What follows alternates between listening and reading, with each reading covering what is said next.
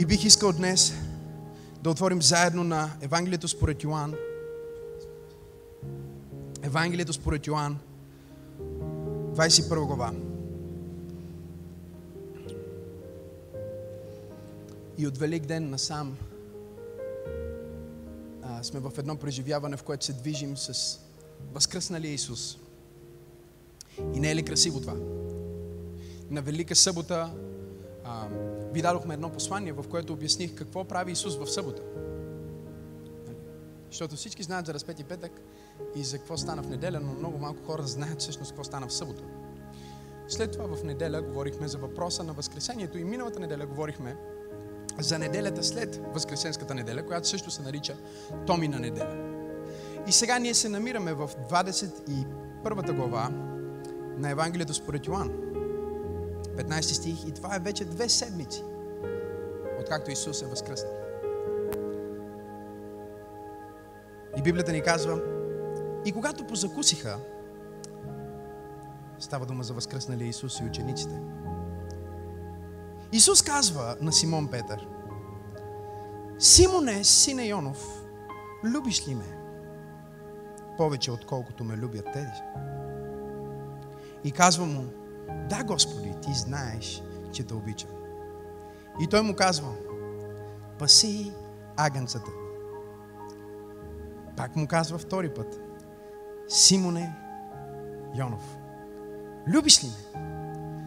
Казва му, да, Господи, ти знаеш, че те обичам. И той му казва, паси овцете ми. И казва му трети път, Симоне Йонов, обичаш ли ме? И Петър се наскърби, за гдето три пъти му казва, обичаш ли ме? И рече му, Господи, ти всичко знаеш, ти знаеш, че те обичам. И Исус му казва, паси овцете ми. Истина, истина ти казвам. Когато беше по-млад, ти сам се опасваше и ходеше където си искаше. Но когато остарееш, ще простреш ръцете си. И друг ще те опасва и ще те води където не искаш. А това каза, като даваше да се разбере с каква смърт Петър щеше да прослави Бога. И като рече това му каза, върви след мен. Чуй гласа на Исус Христос, който ти казва в момента, където и да си, в каквото и състояние да си, Той ти казва, върви след мен.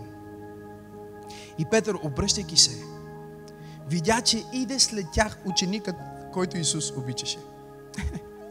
Този, който на вечерята се обърна към него и попита, Господи, кой е той, който ще те предаде? Него като видя Петър, каза на Исус, Господи, а на този какво ще стане? Исус му каза, ако искам да остане той, докато дойда, на тебе какво ти е? Ти върви след мене. Моля те да чуеш гласа на Исус в момента, който ти казва, ти върви след мене. И така се разнесе между братята. И тази дума, че този ученик, става дума за Йоанн Евангелист, който пише това послание, няма да умре. Исус обаче не му рече, че няма да умре. Но ако искам той да остане, докато дойда, тебе какво ти е? С други думи, какво те бърка? Не ти влиза в работата. 24 стих. Този е ученикът, който свидетелства за тези неща. Който и написа тези неща. И знаем, че неговото свидетелство е истинно. Има още много други дела, които Исус извърши. Но ако се напишеха едно по едно, струва ми се, че цял свят не би побрал написаните книги. Днес аз искам да ви проповядвам едно послание, което съм нарекал възстановяване. Нека се молим. Небесни Татко, благодарим Ти толкова много за привилегията отново да намерим свежа манна в страниците на Светото Писание. Тази храна е храната за днес, която ни дава сила за точно този момент и сезон в живота ни. Моля се сега за всеки човек, който слуша това послание. Нека всяка душа, която е под звука на моя глас, да бъде нахранена от богатата трапеза на Твоето присъствие. Нека Твоето Слово да излезне като чук, който разбива крепости и нека Твоето Слово да излезне като огън, който изгаря всичко нечисто. Мисли през ума ми, говори през устата ми и нека всичко, което Исус би искал да бъде казано, да бъде казано. Моля се за дух на мъдрост и откровение за всеки един човек, който слуша това послание, за да могат да познаят от опит богатството на славата и величието, към което си ги призовал в Исус. Амен. Заповядайте да седнете. Погледни човека, който е до теб. През маската, физическа, не духовна, вярвам. И кажи възстановяване. Кажи му възстановяване. Текста ни намира тази неделя, около две седмици след възкръсването на нашия Спасител, на любимата ми локация в Израел. Това е мястото, на което отивам всеки път, когато съм в Светата Земя. Признавам си, че има пъти, когато съм бил за кратко и дори не съм отивал до Иерусалим. Пропускал съм Видлеем, Божи гроб, Ерихон, но никога не съм отивал в Израел. Никога не съм посещавал тази земя. Без значение за какъв период от време. И да не отида на Галилейското езеро. Галилейското езеро е най-великата локация в Новия Завет. На тази локация Исус Христос извърши толкова много от своите чудеса. От всяка страна на това езеро има свидетелства. От едната страна бе освободен мъж, който под опресията на демонични сили бе прекарал огромната част от своя съзнателен живот. Гол в гробищата, маргинализиран, отхвърлен от обществото, попада на пясъчното крайбрежие в краката на Исус. Христос го освобождава и той се превръща в един от най-великите боговестители и проповедници на ранната църква. На същото това езеро Исус Христос погледна своите първи ученици и им заповяда да оставят професията си. Да оставят всичко, с което са се занимавали до този момент и да се превърнат в Негови ученици. Там той за първи път видя и Петър и му каза, следвай ме. И сега ние намираме този ученик, който е присъствал на абсолютно всички значими моменти в живота на Исус Христос, който е свидетелствал на това езеро, на този бряг, най-великите проповеди и свръхестествения улов на риба, свръхестественото снабдяване. Той има толкова много спомени от тази локация. Когато е бил неспособен да плати своите данъци, критикуван от неговите съвременници, зададен му е въпрос – дали да даваме на кесаря или да се покланяме на Бога. И Исус казва кесаревото на кесаря, Божието на Бога и го изпраща, за да му каже, вземи само една въдица. И с тази една въдица ще хванеш една конкретна риба. И в устата на рибата ще има златна монета, която ще плати твоите и моите дългове. Това място е пълно с мемуари, от живота на Петър. И сега след възкресението той е видял Исус Христос възкръсна. Той е посетил празния гроб. Той бе в стаята, когато Исус се яви и отново бе в стаята, когато Исус се върна, за да се яви специфично на Тома и да му покаже раните си, за да стане от Тома неверни Тома вярващия. Но миналия път ние съборихме този мит, че той е Тома неверни. Нали така? Сега обаче, най-вероятно Петър чува, че всички а, ученици започват да дават този прякор на Тома, Тома неверни. Това е което християните правим. Ние осъждаме хората за тяхното минало. По принцип не трябва да го правим, но по някаква причина става така, че когато ти дойдеш и се спасяваш, Исус променя живота ти, а, прощава ти всички твои грехове и ти след това ставаш част от църквата и след известно време почваш да си мислиш, че ти си голямата работа и всеки следващ, който идва супер грешен, ти си по-специален от него.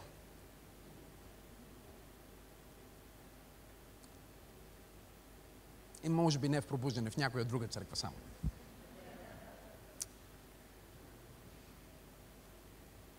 И сега Петър сигурно си мисли, ако той е Тома неверни, какъв съм аз? Аз съм този, който би следвало да бъде лидера на църквата. Исус му каза в Матей 16 глава. Аз ти казвам, че ти си канара. Ти си Петър, ти си канара и на тази канара аз ще съградя моята църква и портите на ада няма да и наделеят. И въпреки всичко, което Исус му е обещал, сега той се е върнал обратно към всичко, което е познавал преди да срещне Исус.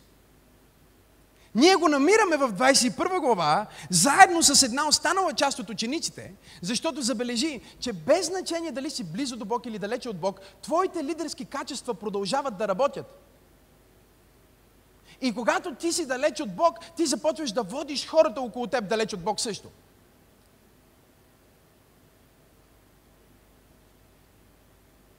Защо? Защото Бога, в който ние вярваме, не е Бог, който казва, а, Максим Асенов не ми харесва днес, защото не се държа добре, затова ще взема а, лидерските му а, качества, ще взема потенциала му, ще взема дарбите му, ще взема силата, духовната сила, която съм му дал, ще отнема от него титлите, които съм му дал, ще отнема неговия духовен а, ранг и ще го превърна в един обикновен човек. Не! Бога, в който ние вярваме, е Бога, който намира обърканите ученици, на които се е явил, възкръснал, доказал. Той не отива на Галилейското езеро сърдит, той отива и им прави закуска. Библията ни казва, че те цяла вечер се опитваха да хванат нещо – това не е проповедта ми, но когато ти се отдалечиш от Исус и се върнеш към старите ти неща, няма да можеш да имаш е, старото удоволствие. Разбираш ли, че ако ти веднъж си срещнал възкръснали Исус, дори и да искаш да бъдеш същия, никога вече не можеш да бъдеш същия. Аз предупредих един човек наскоро, който а, го канихме на църква и той ми казва, ама, нали, обещай ми, че няма много да се промена, ако дойда в твоята църква. И аз му казах, брат, аз не мога да ти направя такова обещание, защото има една голяма грешка, която ти правиш, когато казваш твоята църква. Това не е църквата на Максим Асенов. И моля да направим това много, много, много добре изяснено. Това не е църквата на Максим Асенов. Това е църквата на Исус Христос. И въпреки, че вие него не го виждате, а виждате Максим или Теодора или някой, който е тук на сцената и служи, ние не сме църквата на Максим, ние не сме църквата на Теодора, ние не сме църквата на няколко човека тук. Това са лицата, които той е казал, за момент те отговарят и управляват това общество. Но истинския собственик, единствения, който е платил цена със собствената си кръв и със собствения си живот, за да съществува тази общност, наречена пробуждане, се нарича Исус Христос. Така че добре дошли в църквата на Исус. Не знам на кой проповядвам днес, но имам нужда от пет човека в църквата, които осъзнават, че това е църквата на Исус. И това е твоята църква. Кажи, това е моята църква. Аха. Много е важно да го осъзнавате, защото много християни правят това разграничение. И ако ти кажеш, това е църквата на Петър, Петър се отрече.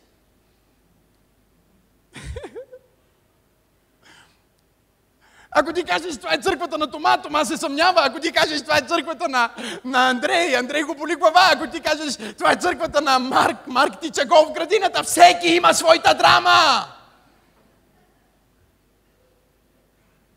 Има само един, който няма никаква драма. Има само един, който няма никакъв грях. Има само един, който заслужава да бъдат събрани хора от всяко племе и народ около Неговото име и да се преклонят пред Неговото славно величие. Кажи Неговото име, ако го знаеш. Благодаря ти за изяснението. И така сега те се връщат към стария си живот. Обаче проблема е следния. Ти се връщаш на, а, на стария ти живот, обаче вече не те кефи. Клюките, които са те зареждали преди те изсеждат. Камон, хора! Нещо е станало вътре в теб, когато ти го срещнеш този възкръснал Исус Христос, което те прави да не, прави да неспособен да бъдеш мизерен.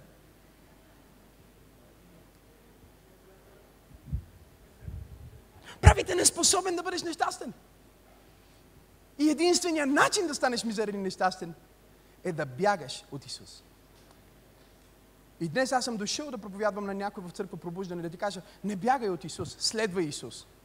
Не гледай кой друг го следва, ти следва Исус. Не гледай как го следват другите, ти следва Исус. Не мисли кой какво е направил, ти следва Исус. Когато Исус повика Петър, той повика Петър, без, без значение дали Йоан ще дойде или не. Но сега той е там и се опитва, и Библията ни казва толкова красиво, че цяла вечер те се опитваха, опитваха, опитваха, говорим за професионални рибари, и нямаха една риба, не можаха да хванат. И в своя типичен стил Исус Христос е на брега на Галилейското езеро и готви риба и хляб. Тоест, той в момента прави онова, което те цяла вечер са се опитвали да направят. Те цяла вечер се потът. Петър е толкова изморен, Библията казва, че се е съблякал чисто гол. Говори за криза на средната възраст. Човека не е на себе си, разбирате ли? Хвърля мрежите от едната страна и си спомня как Исус му е казал да ги хвърли от другата страна преди няколко години. И е хванал много риба. И след това ги е хвърля от другата страна. И пак няма никаква риба. И цяла вечер той си спомня за всички тези епизоди, които са се случили на това езеро. И си казва, аз се дисквалифицирах. Аз се отреках три пъти. И със сигурност има някой религиозен фарисей в тяхната групичка, който му казва, ти помниш ли какво каза Исус? Исус каза, ако вие се отречете от човешкия син, пред хората, човешкият син ще се отрече от вас пред ангелите. И сега той има стих, който потвърждава неговата разруха. Не знам на кой проповядвам днес, но ако слушаш това послание на този проповедник, ще трябва да си готов да оставиш твоите стихове, твоите знания и твоите фарисейски вярвания, които някой те е научил и да чуеш това, което Бог ти казва днес. Защото Богът, в който ние вярваме, е Бог на втория шанс. Ще пробвам тази страна на църквата, защото тая е. Нека да кажа нещо за Бога, в който ние вярваме. Той е Бог на втория шанс и когато свърши втория шанс, Той е Бог на третия шанс. Той е Бог на третия шанс и когато мине третия шанс, Той е Бог на четвъртия шанс. Той е Бог на четвъртия шанс, докато мине и четвъртия шанс и Той тогава става Бога на петия шанс. До кога може Той да ти дава шанс при положение, че ти си изпаднал? До кога може Той да ти дава възможност при положение, че ти си се провалил?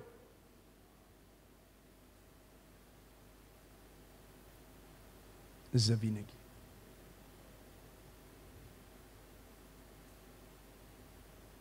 Завинаги.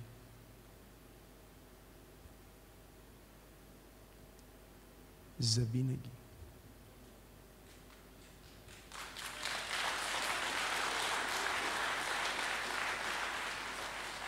Знам, че има някои религиозни фарисеи, които не пляскат достатъчно силно, седнали до теб. Защото според тяхната теология за винаги е много дълго време. И е точно така.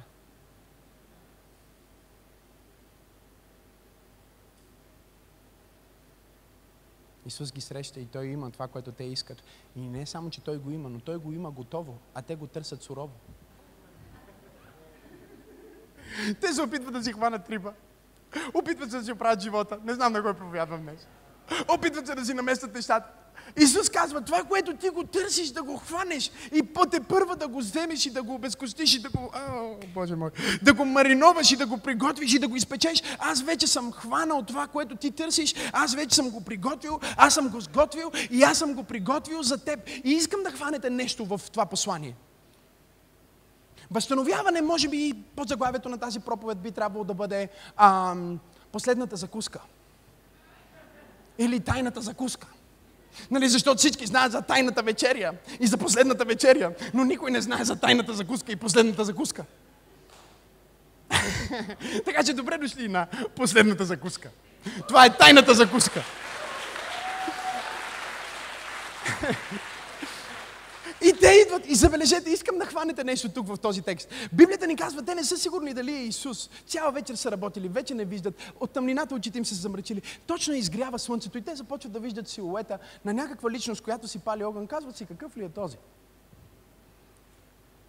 Но Йоан, който е евангелиста, който пише това послание, интуитивно знае, че това е този. И им казва, мисля, че е Господа. Петър веднага се облича и скача във водата.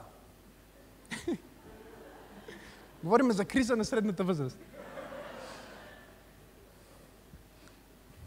Когато един мъж почне да прави неща, които просто нямат никаква, никаква логика и обяснение, той е тръгнал натам.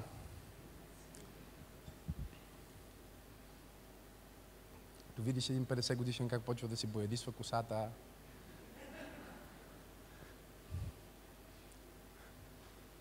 да си, да си купува коли, в които трябва да легне, за да ги кара. Знаеш, че нещо се случва с него. И този човек се облича, скача в водата, отива към брега и те не са сигурни, защото е в тъмното, не могат да видят хубаво. Исус им казва така.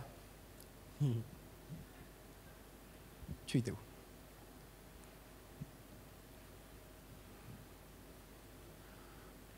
Момчета, това е което пише. Имате ли какво да ядете?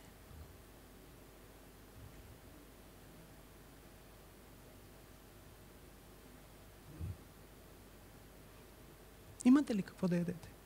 Виждам, че цяла вечер сте работили толкова тежко. И аз тук съм сготвил малко хляб и малко риба и съм дошъл, за да ви попитам, имате ли какво да ядете? Той не се презентира, той не ги осъжда, той не им казва нищо. Той казва, имате ли какво да ядете? Какъв е той Исус, който ние четем в Евангелията, който по никакъв начин не отразява, че Петър се е отрекал три пъти? Аз смятам, че днес християните смятат Бог за твърде тънкообиден. Християните днес смятат, че о, ако направя това край, Бог ще забрави за мен. Не може да стане това. Ще го боли за теб. Ще страда за теб. Ще дойде в прославено тяло, за да готви риба и хляб за теб.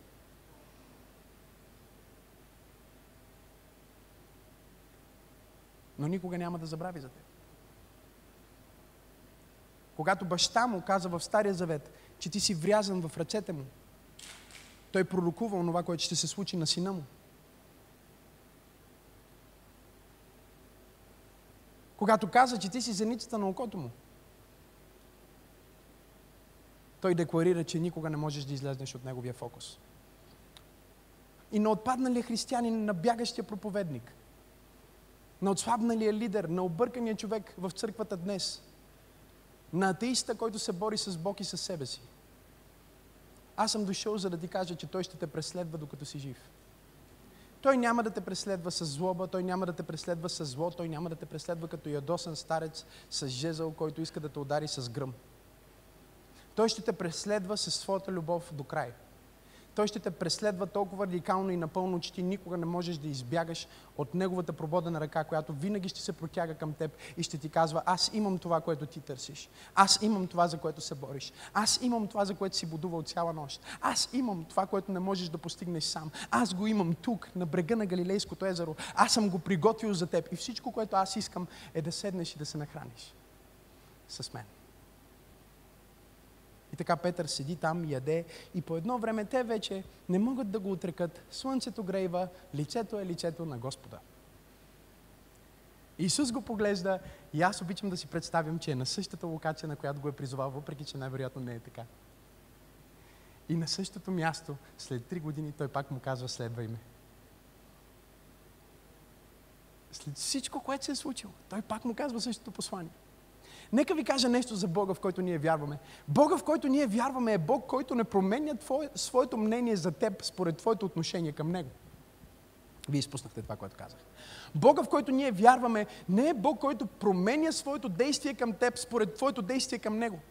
Той те обича с толкова съвършенно, невероятно, перфектна любов, че каквото и да правиш ти, той поглежда към теб с любов и той казва винаги същото послание. Ако той е казал, че ти си негово дете, ако той е казал, че ти си негов служител, ако той е казал, че ти си проповедник, ако той е казал, че ти си призована да бъдеш хвалител, ако той е казал, че ти си призован да бъдеш служител, ако той е казал, че ти си милионер, няма нещо, което ти можеш да направиш, няма нещо, което дявол може да направи, няма нещо, което останалите християни могат да направят, за да те отдалечат достатъчно от това, което той е казал за теб. След една година, след две години, след три години ти пак ще го срещнеш една сутрин и той ще ти каже неразлични думи, той няма да ти каже какво си направил, той ще ти каже също нещо. Следвай ме. Ако ме следваш, всичко ще се нареди. Ако ме следваш, всичко ще бъде наред. Ако ме следваш, всичко ще се върне в изправност. Всичко ще дойде в възстановяване. О, ако даваш слава на Бог, искам да му дадеш слава като човек, който е бил възстановен, като човек, който е бил простен, като човек, който не е заслужавал милост, но е получил такава. Имам ли три, четири човека в църквата, които казват, Боже, аз съм грешник, обаче ти ме обичаш и аз те обичам, защото ме обичаш, а не защото ме е страх от тебе? Разбирате ли, че религията казва, обичай Бог, защото иначе ще отидеш в ада. Хвани втория шанс, защото няма трети шанс. Птичето един път каца на рамото. А, аз познавам онзи, който е създал всички птичета.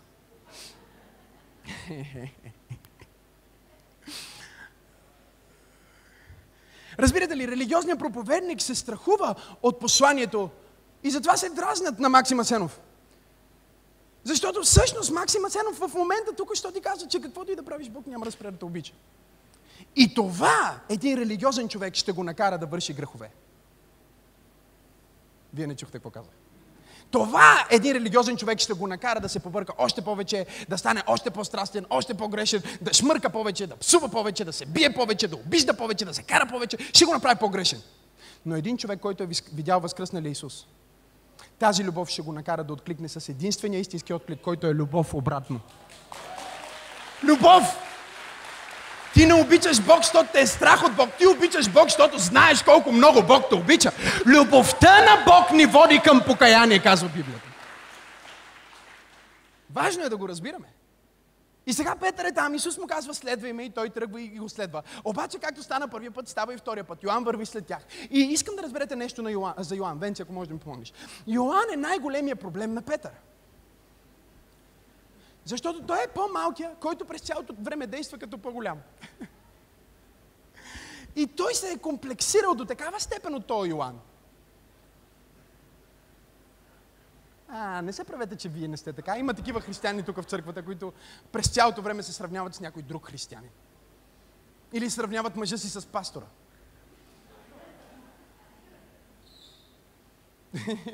това е, най- това е най-нечестното нещо, разбираш ли?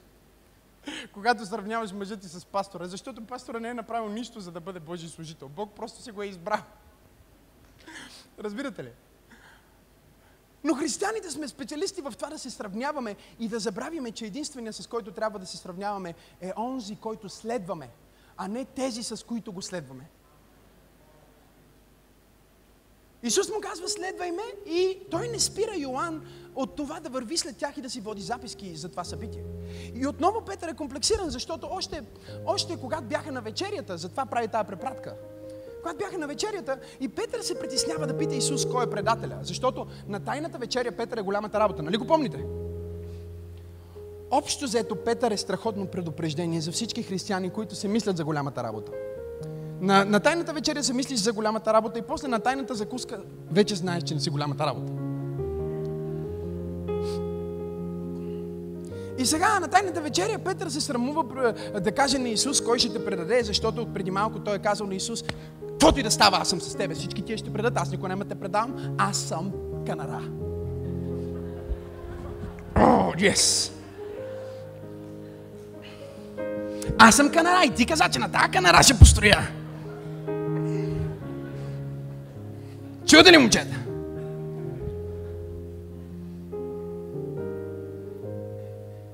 Исус каза, където аз отивам, вие не можете да дойдете с мене. Петър каза, дори всички да те остават.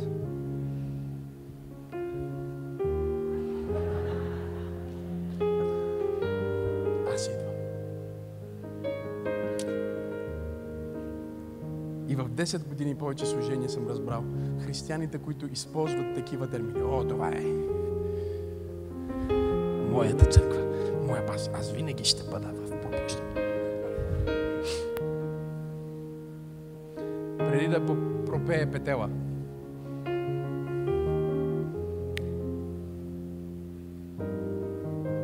те са се отрекли.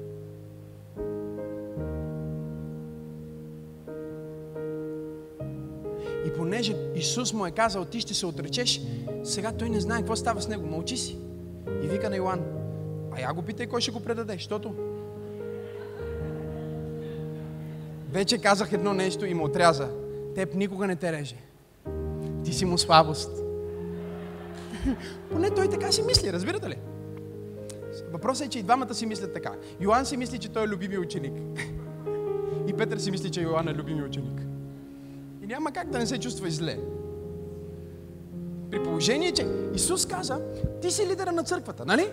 И след това казва, ти си лидера, ама аз най-много си обичам този. А, какво се случва тук? Не е честно това. И сега Йоан е наградител, легнал на градите на Исус.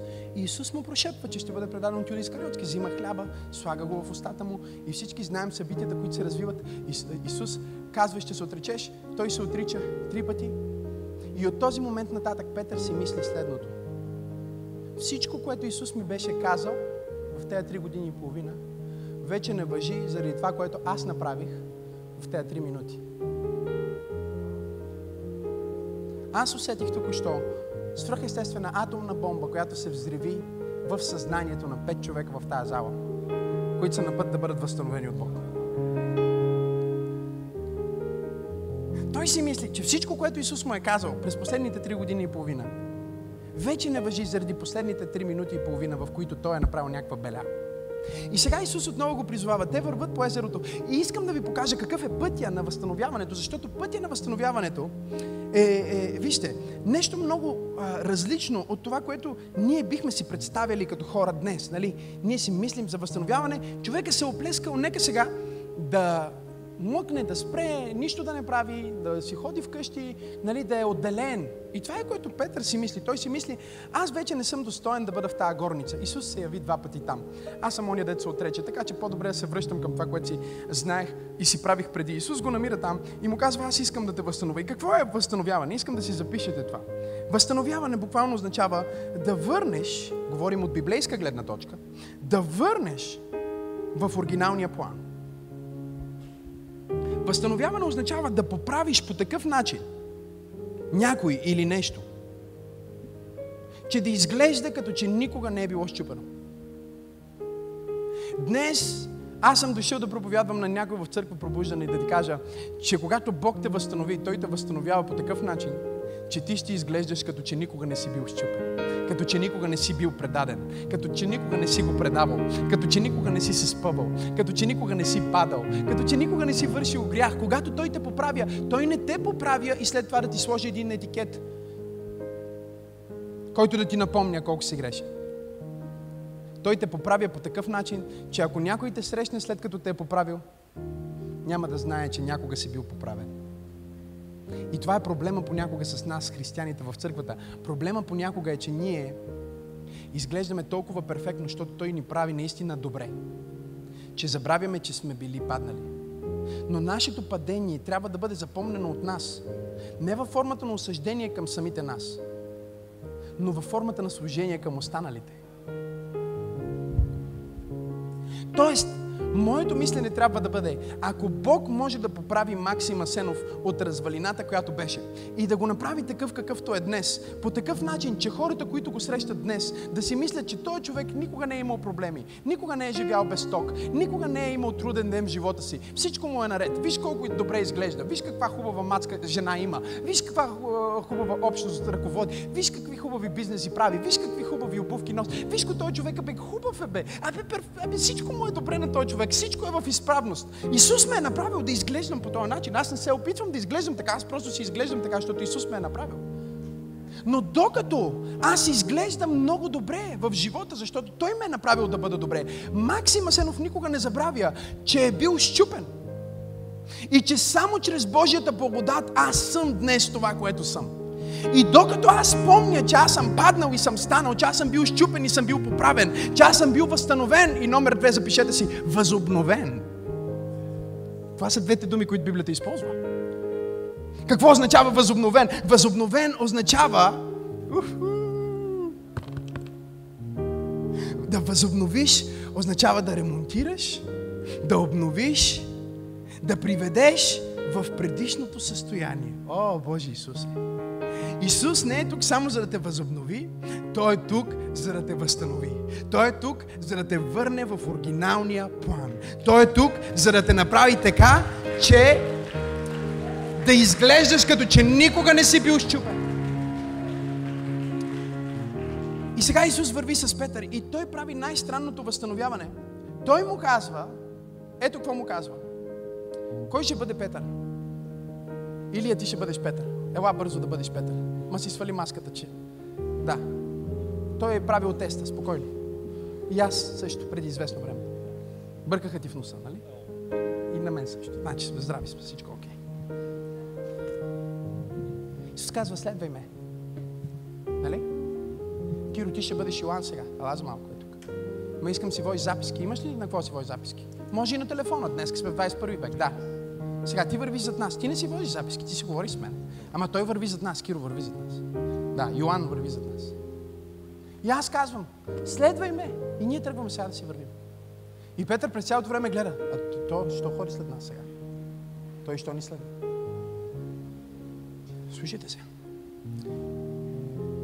Исус не го пита, защо се отрече от мен? Това е най-странното нещо за мен. Анулира всичко, което е станало в живота ти? И той му задава само един въпрос, който днес задава на теб. Обичаш ли и ти си върват и му казва, обичаш ли? И сега забележете вече, Петър на тайната вечеря казва, обичам те, всичко ще направя за теб. Сега на тайната закуска казва, Господи, ти знаеш, че те обичам. Да. И сега си върват.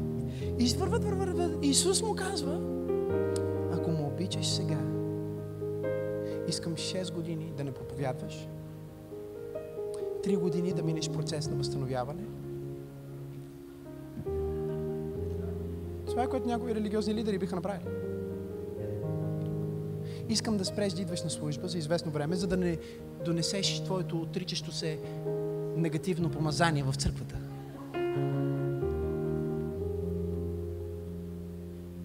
Не, Исус му казва, а, обичаш ме, супер, паси овцете ми. Понеже ме обичаш, аз ще се доверя с нещо, което най-много аз обичам. Сега Петър в главата си си мисли, чакай малко, това не може да е, това не може да е истината в момента, което си говориме. Как от отричането аз отново съм пастира на цялата църква? Разбирате ли, че всъщност Исус позволи Йоанн да ги следва? Не за да изложи Петър, а за да Йоанн да се превърне в свидетел на неговото възстановяване. И да може да напише в Светото Писание, че Исус го накара да каже три пъти обичам те. Защото той бе казал три пъти отричам се. И три пъти обичам те. Отменят три пъти отричам се.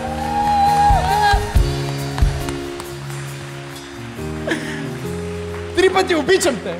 Кажи обичам те. Хайде хора, обичам те. Обичам те. Отменят три пъти отричам се. И сега теологията има оплескана на всички. Ама през устата на двама свидетели всичко ще се установи. Исус беше казал пред свидетели, някой ако се отрече, ще каже на ангелите да се отрекат. И сега отново казва пред свидетели, три пъти си се отрекал, но три пъти си казал, че ме обичаш. С други думи Исус ти казва, не ме интересува колко си зле, не ме интересува колко си паднал, не ме интересува колко си объркан. Аз не ти задавам никакъв друг въпрос, освен единствен, един единствен въпрос. Аз те питам днес тая неделя, обичаш ли ме? Ако ме обичаш, аз ще оправя тази ситуация. Ако ме обичаш, аз ще оправя твоята репутация. Ако ме обичаш, аз ще оправя твоето семейство. Аз не те питам дали ти можеш, аз просто Просто те питам дали ме обичаш. Ако ме обичаш, аз ще направя всичко О, Боже мой! За да те върна обратно в оригиналния план. Кажи възстановяване. И сега възстановяването не се изразява в процес, в който той трябва да бъде вкаран в социална изолация. Това е най-объркващото днес. Ако ние имаме някой, който направи някаква грешка в църквата, по-значима, ние ще му кажем, виж, молим те известно време, не бъди лидер. Това е което религията ни учи. Исус хваща този човек и казва, а, обичаш ли ме? Да, обичам те. Пасяганцата ми. Обичаш ли ме? И вече Петър ще... Петър ще разплаче, защото той вече осъзнава. Едно, две, три. Аз отрегох три. Нещо се случва. Казва, Господи, ти знаеш всичко. Ти знаеш, че те обичам. Исус му казва, номер едно, ако му обичаш, ето как искам да покажеш твоята любов. Ето какъв е пътя на твоето възстановяване. Погрижи се за агънцата ми. Разбирате ли, просто така става, че Исус ти казва днес, ако му обичаш и искаш ти да бъдеш възстановен, ангажирай се с това някой друг да бъде възстановен. Това е неговия стил, това е стила на Исус. Той винаги мисли за своето стадо. Тоест, в първата стъпка на възстановяването, той му казва, ако му обичаш, номер едно, запишете си го, номер едно, нека излезе на медията, номер едно, запишете си, погрижи се. Кажи, погрижи се. Ако му обичаш, погрижи се. За кой? За агънцата, за овцете. За останалите ученици, Петре, не виждаш ли какъв лидер си? Ти си объркан, ама си лидер. Каза, че ще ловиш риба, всички дойдоха. Никой не си е тръгнал. Всички стоят и ловат и няма никакъв улов. Ти си лидер. Използвай твоята дарба, използвай твоите лидерски качества и се погрижи за овцете.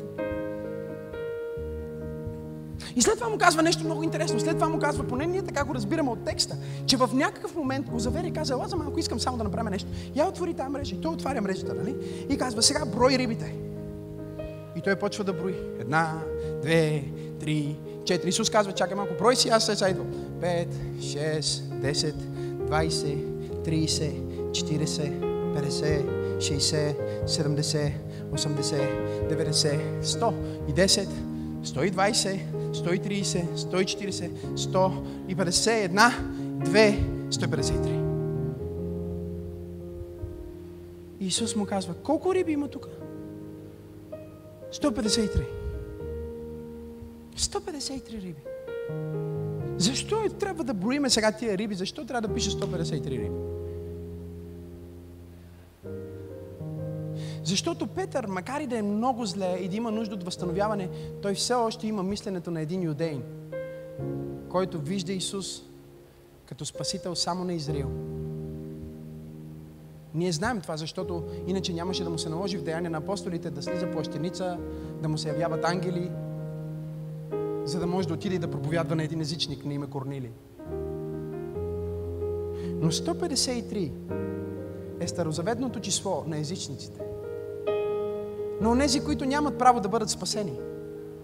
На онези, които са в света, на онези, които не вярват в Бога на Библията. И той му казва, виждаш ли, когато аз ти казах къде да хвърлиш мрежите, ти хвана и езичниците. Ти хвана числото на езичниците. Така че първо искам да се погрижиш за тия, които са в църквата. После искам да се протегнеш, номер две, хайде църква. Искам да се протегнеш към тези, които са в света. Кажи, погрижи се. Come on, guys. Погрижи се. После му казва, протегни се. Защо каним хора на църква всяка неделя? Протегни се. Ама тя е, тя е грешник. Протегни се. Ма тя е от, тя е от 153. 153 е 1666. Много озон. Такива хора не е в църквата. Не, точно тия хора. Погрежи се. Протегни се. Протегни се към уния, които са далеч от Бога. Тук ли сте хора? Тук ли сте? След това той му казва нещо много интересно. Ела, ела, продължавам да си говорим. Той му казва, погрижи се, протегни се. Забележете, че той работи с Петър не за да го вкара в изолация. Той работи в, с Петър, за да го вкара в служение. Тоест, Исус, който днес ние проповядваме, е Исус, който ти казва, аз знам, че си объркан и знам, че си зле и знам, че главата ти е пълна бъркотия, обаче нека ти кажа нещо, имам нужда ти да послужиш на някои хора. И докато ти служиш на другите, аз ще служа на тебе. И докато ти работиш някой да се спаси, аз ще спаса твоето семейство. И докато ти се протягаш към изгубения, аз се протягам към тебе.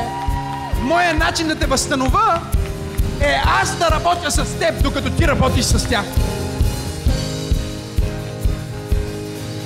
Кажи, погрижи се, протегни се и почти свършвам. Чуйте, почти свършвам. След това му казва,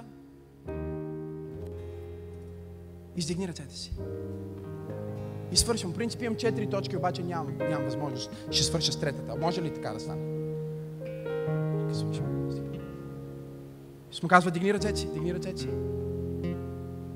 Той дига ръцете си. Петър дига ръцете си. Исус му казва, Петре, докато ти беше млад, ти сам се опашваше. Нали? Но когато старееш, някой друг ще опасва. И ще праща където ти не искаш. Сега, това, което ние не разбираме в текста, е, че онова, в което се опасват във времето на Петър, този колан, не е като колана, който аз имам сега, нали? Едно коланче. А е истински колан. И големината на колана определя съдържанието. Определя пътешествието. Защото в колана се слагат нещата, които са ти нужни за пътя. Нали?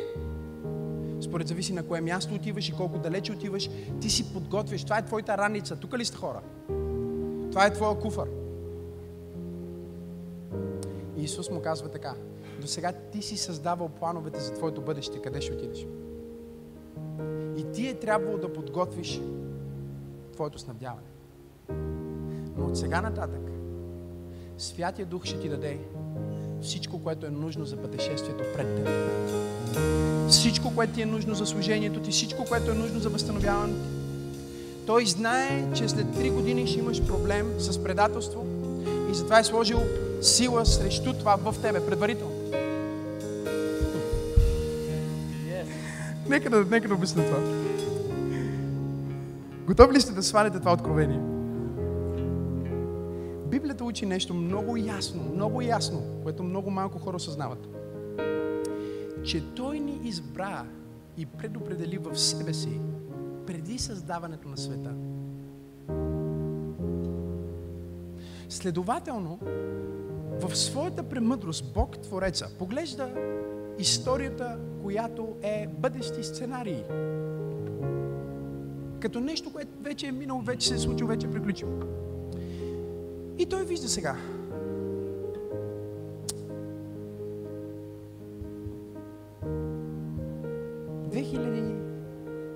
и 20. COVID.